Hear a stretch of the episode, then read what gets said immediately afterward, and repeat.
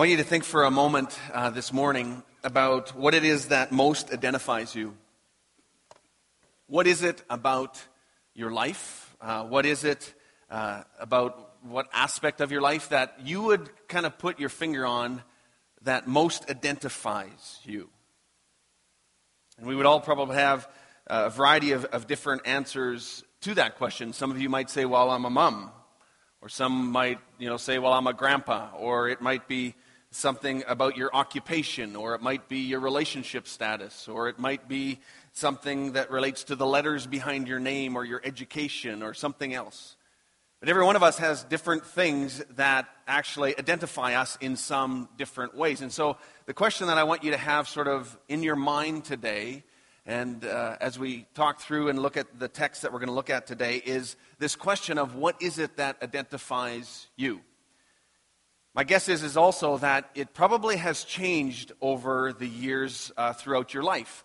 There might be seasons of your life where certain things identify you, and then you go into other seasons of your life, and what identifies you uh, slightly changes, or maybe radically changes for one reason or another. I remember when I was growing up as a young boy, the thing that identified me largely, growing up in a small town of Carrot River and living on a farm just outside, was that there was six of us who were all within one year of age, and we all lived within five miles of each other, and we were known as the Enns Boys.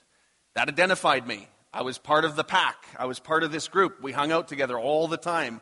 We did stuff uh, all through our growing up years. And it was a huge part of what my identity was about good and bad. The trouble that we got in, the fun that we had, all that kind of stuff. But it was really my identity. Now, I hardly ever see my cousins, but at the same time, we're still close when we connect, but it doesn't identify me anymore. Now it's other things. It's being a father, it's being a husband, it's being a pastor, whatever the case may be. All of us have different things that identify us at different times in life. So I want you to have that question in your mind. We've been in a, a series uh, throughout the Advent season of the anticipation of Christmas, and now we're past that. We're in this Christmas season still, but we're just concluding our series today called Strangers in a Foreign Land. And throughout Advent, we were looking at the variety of characters in the Christmas story and how each one of them were strangers in one form or another in a foreign land, and the impact of that on them and also some of the implications for us as well. But what we'll see today as we look at our text and what we want to focus on today is the fact that this title, this phrase, this identity is something that is true for every single one of us if we are followers of Jesus Christ. And I know that that may not be true for everyone that's here today. You may not be one who would identify yourself as a follower of Jesus Christ. But even today, and as we go into the gospel every time, there's always this invitation of who do you say Jesus is? What is your identity? Is this what God is calling you to claim, that identity that He has for you? But one of the reasons that this text today draws us there and uh, gives us that identity of strangers in a foreign land is for a variety of reasons. One of those, which is that life is very short. Life is fleeting. Most of us know that. We feel it in our bones, we feel it in our bodies. We sense that at different stages in life uh, for sure. And we get this sense that we are just passing through, that we are just passing through this life on earth, and it is very fleeting in all kinds of ways. Um, I was just in Calgary for a really short uh, trip. Our family went last weekend and just spent one day with uh, those of my family who live uh, in that area of Calgary and just had a family Christmas there. And it, it, struck me again as I saw my, my older brothers. I'm the youngest of five boys, and I saw my older brothers there. My sisters weren't there, but I noticed how old they were getting. You ever notice that? You, you, as you look around at other people that you know and you see them again, you go, boy, are you ever getting old? But we never see it in ourselves, right? I mean, we just see it in other people. And I just noticed again, my, my brothers are really old, actually. And it sort of marches on. Time does, doesn't it? I remember just yesterday I was at a, an event and talking to, uh, to parents of young kids, and they were uh, talking about the fact of how their kids are growing up so fast. And again, just this realization that when you have children, it marks time so quickly as every year passes and you, you see them grow up so quickly and how time moves on. In recent weeks, I was involved in two funerals. And again, funerals are a time that remind us that life is fleeting. And so we recognize that, that there is a fleeting nature to our lives. Life expectancy uh, during the time of the Roman Empire, when a lot of this, uh, when scripture was written, was about 25 years. Think of that. That was the average life expectancy of somebody at, in, at that time, about 25 years. At the turn of the century, not this last century, the one prior, when we got into the 1900s, life expect, expectancy was about 50 years, was the average lifespan. Now, in recent years, statistics tell us that the life expectancy is approximately 81 years of age. Unless you're Louise Balzer or of that clan, then you can expect to live a lot longer, possibly. But typically, the life expectancy is about 81 years old. And yet, it's still, even though that's extended from what it was, it still feels fleeting, doesn't it? It goes fast. So, again, in this uh, text that we'll look at today, and in this series of being strangers in a foreign land, I want us to see and to reflect on this identity that we are all temporary residents. This earth is not our home. We weren't actually created for this place, but that we were created for a heavenly home with our heavenly Father. And that this, this tag or this identity of strangers in a foreign land actually applies to each of us if we are followers of Jesus Christ. And we'll see why as Peter talks to those believers. Now I want you to turn in your Bibles to 1 Peter chapter 2. And uh, we'll look at this text and a few others as well. But in 1 Peter chapter 2, we see this text where the, the Apostle Peter, one who walked with Jesus, he is speaking words of encouragement to uh, those who are new believers. And earlier in, in chapter 2, and we're going to start in verse 9, but just prior to that, Peter is talking about those who stumble and fall. Those who uh, stumble and fall on this one true living stone of Jesus Christ. And, and he says, There is the cornerstone in Jerusalem, chosen for great honor and everyone who trusts him will never be disgraced. And he's talking about Jesus. And he talks about the stone that the builders rejected that has now become the cornerstone, but it also makes people stumble. And it's the rock that causes them to fall. And he uses this imagery uh, and this language of stones and living stones. And he, in fact, talks about the church in that way. And then he goes into this text in verse 9, and we'll read from verse 9 to 12. And he says, to these people. He says, But you are not like that, for you are a chosen people, a royal priesthood, a holy nation, God's very own possession. And as a result, you can show others the goodness of God, for he called you out of darkness and into his wonderful light. Once you had no identity as a people, but now you are God's people. Once you received no mercy, but now you have received God's mercy. Dear friends, I warn you as temporary residents and foreigners to keep away from worldly desires that wage war against your very souls. Be careful to live properly among your unbelieving neighbors. And then, even if they accuse you of doing wrong, they will see your honorable behavior and they will give honor to God when He judges the world. You see, in this text, it also points ahead to this second coming of Jesus Christ. And Advent, as we've talked about in the last week, is also about that. It's, it is about the expectation and the anticipation of the first coming, of, of the baby Jesus, and of celebrating that incredible story of God.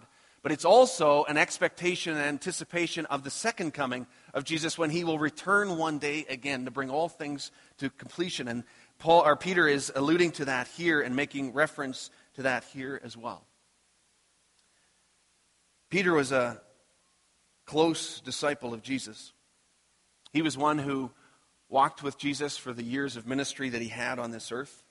He ate meals with him, he did ministry together with him. He saw unbelievable miracles that happened as you read the Gospels. He was, the one, he was one of the ones who had his feet washed by the Savior. He was witness to all kinds of things that happen in the life and the ministry of Jesus. So think about that as Peter is writing these words. He has seen and experienced all of these things in these last number of years. And now here it is, years later, and he is writing this letter, not so much to a church, but to these Jewish believers, these first believers who are now scattered throughout Jerusalem and the whole surrounding area. area. Because of the persecution that is happening. What's interesting about Peter is if there's one thing that he is often identified for, it's the fact that he betrayed Jesus. Isn't that right? When we think of Peter, oftentimes people reflect on that and they sort of say, well, okay, but he's the one who denied Jesus. He denied him. He didn't really kind of stand up for him. When he was confronted and, hey, do you know him? He was the one who denied Jesus. But what I find so fascinating is how that did not define Peter. It might be one of the things that he was identified with in one way or another, but we'll see in this text that it doesn't define him. He writes this letter. He writes this word of testimony. He writes this letter of encouragement written years later to these Jewish Christians who were scattered, as I said, throughout this whole region because of the persecution that was happening. Persecution that first and foremost happened probably at the hands of other Jewish people, their brothers and sisters who did not believe that Jesus was the Messiah and were now persecuting those who were followers of Christ. But then this persecution spread. And Rome tried to stamp out this movement, this gospel, what was known as the way. And they tried to stamp it out because of all the implications politically that they saw and the threat that it was to so many. And so Peter was witness to this. He was witness to this persecution and this hardship and this difficulty. And he's writing these words to these people. And he's saying, you have an identity that you need to hold on to. You have an identity that God has for you that you need to claim and grab hold of and know and understand. Peter knew about persecution. Peter knew about hardship. He knew about trials and challenges. He had been beaten, he had been jailed, and eventually he himself was executed as part of this wave of persecution that was going throughout the region. But here's the thing he had witnessed so much that he could not deny the risen Savior. And so he's writing this letter and he's saying, I have seen this with my own eyes. I've experienced this with my own life. I have been witness to this. And you need to understand who you are in Christ. Because Jesus is alive. He rose from the grave. He's alive. He had seen him. So, into this context of persecution, Peter writes these words about identity. And he says, You need to know that you are strangers in a foreign place, you are foreigners, you are people who are just passing through. This life is not your eternal home. This life is so temporary, and you need to have a view and an understanding of your life and your identity in a way that will change you, sustain you. Because you, when you see, when we come to the crucible of life, when a crucible is something that is all about heat and pressure, and it's a container that is all about that. And when we come to the crucible of life, when, when things in our lives have heat and pressure, our identity matters. And the words that have been spoken to us and the words that are spoken over of us, uh, over us matter. The truth of who we are matters. Because it's in those moments when our identity, whatever we understand it to be, will either cause us to spiral down in despair or lift us up in faith and in hope. And Peter says in this text, he says, You are not like that. You are a chosen people. You are a royal priesthood. You are a holy nation. You are God's very own possession. You are a special people. He understood the unique role that the people of Israel, these Jewish people, had by the call of God. And he also understood, and as this unique calling, even today, continues on, I believe, with the people of Israel, there's a very special role that God has for those people, but how we who are not of Jewish descent are grafted in, are part of this blessing, part of this identity, part of this calling as well. So Peter is talking to these people and he's saying, You need to know that you are a special priesthood, that you have a unique identity as you claim it as a follower of Jesus. You've heard the phrase as we talk about a priesthood of all believers. You know, in Old Testament times, people could not approach God directly, but there was a system of priests, of people who were in between and who would sort of go and make offering on behalf of the sins of the people, and they would intercede on behalf of the people before God. But then in the New Testament, how through the victory on the cross and what Christ has overcome, how we have direct access to God, this priesthood of all believers, and Peter is identifying them and saying, This is your identity. You have direct access to the living God. But also that we have this priestly responsibility of bringing others to see the greatness of God and the ministry of reconciliation that God has called us to, of reconciling God and people. So again, I ask this question What's your identity? Where did Peter's identity come from? Where does your identity come from? Does it come from your own accomplishments? Does it come from what we do? Does it come from uh, the things that are, again, behind our name or something like that? If it comes from our own accomplishments, it leads us to a couple of problem areas. On the one hand, if we do well and we succeed, then we take pride in our own accomplishments and our identity becomes a thing of pride. But on the other hand, if we think too lowly of ourselves and we think that we are absolutely nothing and that we are no good whatsoever, it leads us in a direction of not seeing ourselves through the eyes of God either. That we are redeemed people, made in the image of God.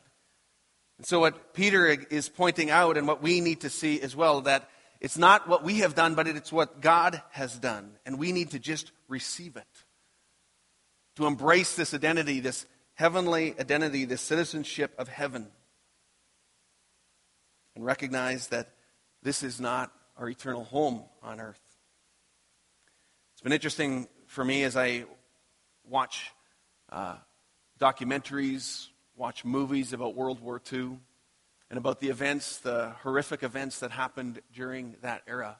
One of the things that has always struck me was the importance of papers of identity, especially as it was for the Jewish people, but for other people as well, that you would have papers that would kind of mark your identity. It defined who you were. And oftentimes, these very papers were the things that would lead to either life or death. And so you would hold on to them, they were invaluable.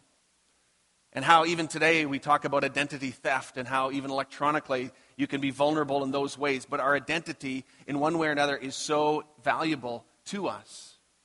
It marks us. Peter had an identity that had the imagery of, of rocks. He used that identity and conveyed that to other people as well. We see that in 2 Peter uh, 2, verse 5, or 1 Peter 2, verse 5, where he says, And you are living stones that God is building into his spiritual temple. What's more, you are his holy priests. So he's talking to these believers of Jesus Christ, these followers of Christ, and saying, You are living stones. And he uses this imagery. And you think, well, where did this come from? Well, it comes from the identity that Jesus gave to Peter himself. I invite you to turn your Bibles back to Matthew chapter 16. If you look in Matthew chapter 16, you see this text where Peter and Jesus are talking, and Jesus asks his disciples this question of identity as well. And in Matthew 16, verse 13, says this When Jesus came to the region of Caesarea Philippi, he asked his disciples, Who do people say that the Son of Man is? In other words, what's my identity? Well, they replied, Some say John the Baptist, some say Elijah. Others say Jeremiah or one of the other prophets. And then he asked them this question But who do you say that I am? Who do you say that I am? And Simon Peter answered, and he says, You are the Messiah, the Son of the living God. And Jesus replied, You are blessed, Simon, son of John, because my Father in heaven has revealed this to you. You did not learn this from any human being. Now I say to you that you are Peter, which means rock. And upon this rock I will build my church, and all the powers of hell will not conquer it. Jesus is asking questions of identity. And he asks a question that the Gospels and Jesus ask each and every one of us throughout the course of history of who do you say that Jesus is? He says, What's the identity that you give Jesus? And then Jesus makes this remarkable statement to Peter and this, this huge moment of identity. And he says, Now I say to you, Peter, which means rock. That, or I say that you are Peter, which means rock, and upon this rock I will build my church, and all the powers of hell will not conquer it. And commentators throughout the years have wrestled through, well, what was Jesus exactly saying? There's three different views that you can have of that text right there. It's, it can be viewed as Jesus is the rock upon which all things are built. It can also, uh, others have said, well, it means that Peter is the rock as the, one of the early leaders in the church and just an anchor in the church, and someone from a human perspective was a rock that the church was built upon? Or was it that Peter's faith was the rock and his declaration of who Jesus was?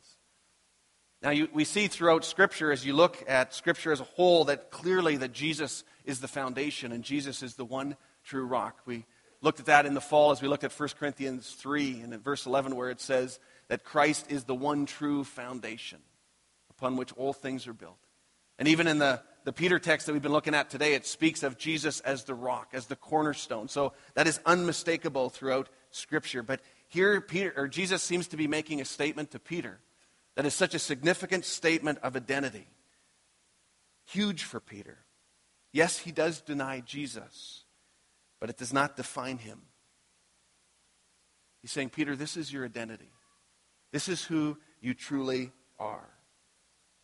And I think this text helps us to rethink our identity.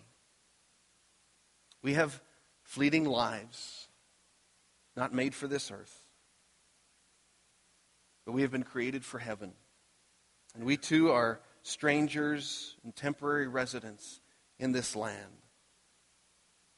And in light of the grand story of God, of his life and his death and his resurrection, and how he will return one day, the return of Jesus, we know that we too have this identity of just passing through as strangers in a foreign land. And We need to remember that and understand that as we think about our identity in Christ and how we walk through this life. And Peter says that. He says, pay attention to how you live and live in such a way that your grace and your humility and, and the way that you walk with Jesus will actually be so evident to all those around you, especially those who are not believers. They'll see a difference in you, and it'll point them towards God. And the way that we can live that way is when we don't become consumed by the things of this world. But we see this life and the things of this world in light of eternity and in light of this truth that we are made for a heavenly kingdom. And it changes us. So, what has shaped your identity? What are the words that have been spoken to you, over you, about you, that in one way or another have shaped you? And I know for some of us, we have heard words in our lives that have been very hurtful and have been words that have identified us, whether we like to admit it or not, that have shaped us in some way. Words that we need the grace of God to step out and move beyond the pain that's there. Words that need reconciling. But for others, there have been words of truth that have been spoken upon us and about us that have been words of identity that affirm us that have built us up? What kind of words have been spoken that have identified you? Or another question, what are the words of identity that we have spoken to others? Maybe it's to our parents or to our family members, or if you have children, words to our children, or to coworkers, or to others that are loved ones. What are the words that we use that shape people's identity? How have they shaped you, and how will we use words to shape others? We see powerful words in this text. And in the Matthew text that we saw as well, words of Jesus. And in this text, words of Peter that speak words of identity that are powerful and true. There's a book that came out a number of years ago uh, called The Blessing, written by John Trent and, and Gary Smalley. And it was a book that I remember had a significant impact on me at the time. And in this book, they talked about the biblical idea of blessing, and they looked at the history of the blessing throughout the course of Scripture. And how does it relate to us today? And they kind of landed on five different aspects of what a blessing kind of looks like and feels like. I'll mention them briefly. First of all, just meaningful touch, appropriate meaningful touch, where the laying on of hands, as you see throughout Scripture, or when you give a hug to a person, uh, something that is nonverbal that, that sets the stage for the words that will come. Secondly, a spoken message or word. Again, as words mean things, words have power.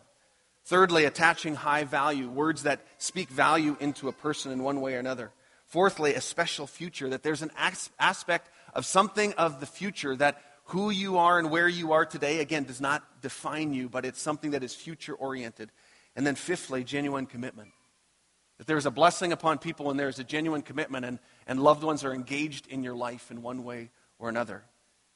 And just for a minute, I want you to think of those middle three, especially a spoken word, attaching high value, and a special future.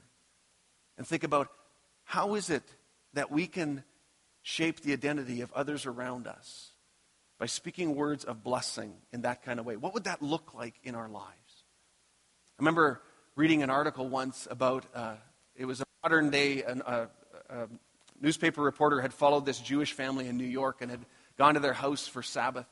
And uh, as they experienced Sabbath together, and for them it's on a Friday night, they would gather the family together with some of the best food and drink and have this wonderful meal together. And then the father of this family would take a moment and he would speak a word of blessing on every one of the children. This was a weekly practice, part of their Sabbath ritual, part of their spiritual disciplines as a family. And I remember thinking, what a beautiful picture of blessing, of a father just speaking a special word to each of the children. And I know so many of you have done that in so many different ways, creative ways where you speak words of blessing, of identity on your children or on your parents, in whatever direction the generations go. But my encouragement to us is to think about what would that look like in our lives? In our family, Lisa and I have done that in a variety of different ways, and sometimes, and we too have many words that we'd like to take back that we have said at different times, just like every one of us. One of the things that we started a number of years ago is when each of our girls reaches around 16 years of age, and we haven't been completely consistent on that, but we're getting close. We, we give them and, and go shopping with them, and they buy a ring. And they get to buy a ring, and it's not a really expensive one, but it's one that they then engrave with a scripture verse that her mom, their mom and I have chosen and sort of discerned for them. And a scripture verse that speaks uniquely to each of our kids is just sort of a word of blessing something that is unique to the nature of them and how God has created them. What's the way for you that you speak words of blessing and identity to those that you love? What could that look like? Peter speaks words of identity to these people who are struggling, to these people who are feeling the crush of persecution and are trying to figure out how to make it through the next day. And he says, This is your identity. You are God's chosen people. You are a royal priesthood. You are a holy nation. You are God's special possession. And when you know and you understand that identity, you can persevere. You can make it through this, and things can change. These are the words that God would want you to hear this morning. And through His Holy Spirit, to speak uniquely to your situation, to your context, and to your family. I'm going to invite the worship team up as they lead us in some closing songs. And I want to just conclude our time in prayer. Would you stand with me as I pray? Heavenly Father, we thank you that you have created us to be in relationship with you. I thank you that our identity is found in you. And I pray, Lord, that we would be able to just claim and grab hold of and see again that identity. And Lord, I know that on a morning like this that there are those here who have lost their way in their identity and what it means to be a follower of Jesus Christ. And I pray, Lord Jesus, that you, through your Holy Spirit, would do a very unique work in the hearts and lives of each one of us here today. That we would see and know our identity again in Christ and how it changes things, how it helps us to understand who we are when we are in the crucible of life, when there is heat and pressure and intensity, and we don't know how we're going to make it through. And so, Lord, I pray that you would reveal that to us again. Help us to hear again the words of Scripture, the words of promise, the words of hope that we are a child of the King. Help us, Lord, to just grab hold of that identity again and to claim it and to walk in it. And Lord, I thank you that you have given us this perspective that we are temporary residents in this life. We acknowledge that life is so fleeting, and we thank you that you have called us and prepared us for an eternal home. And so, Lord, I pray that through your Spirit you would speak and minister to each one of us here today. We pray this in Jesus' name. Amen.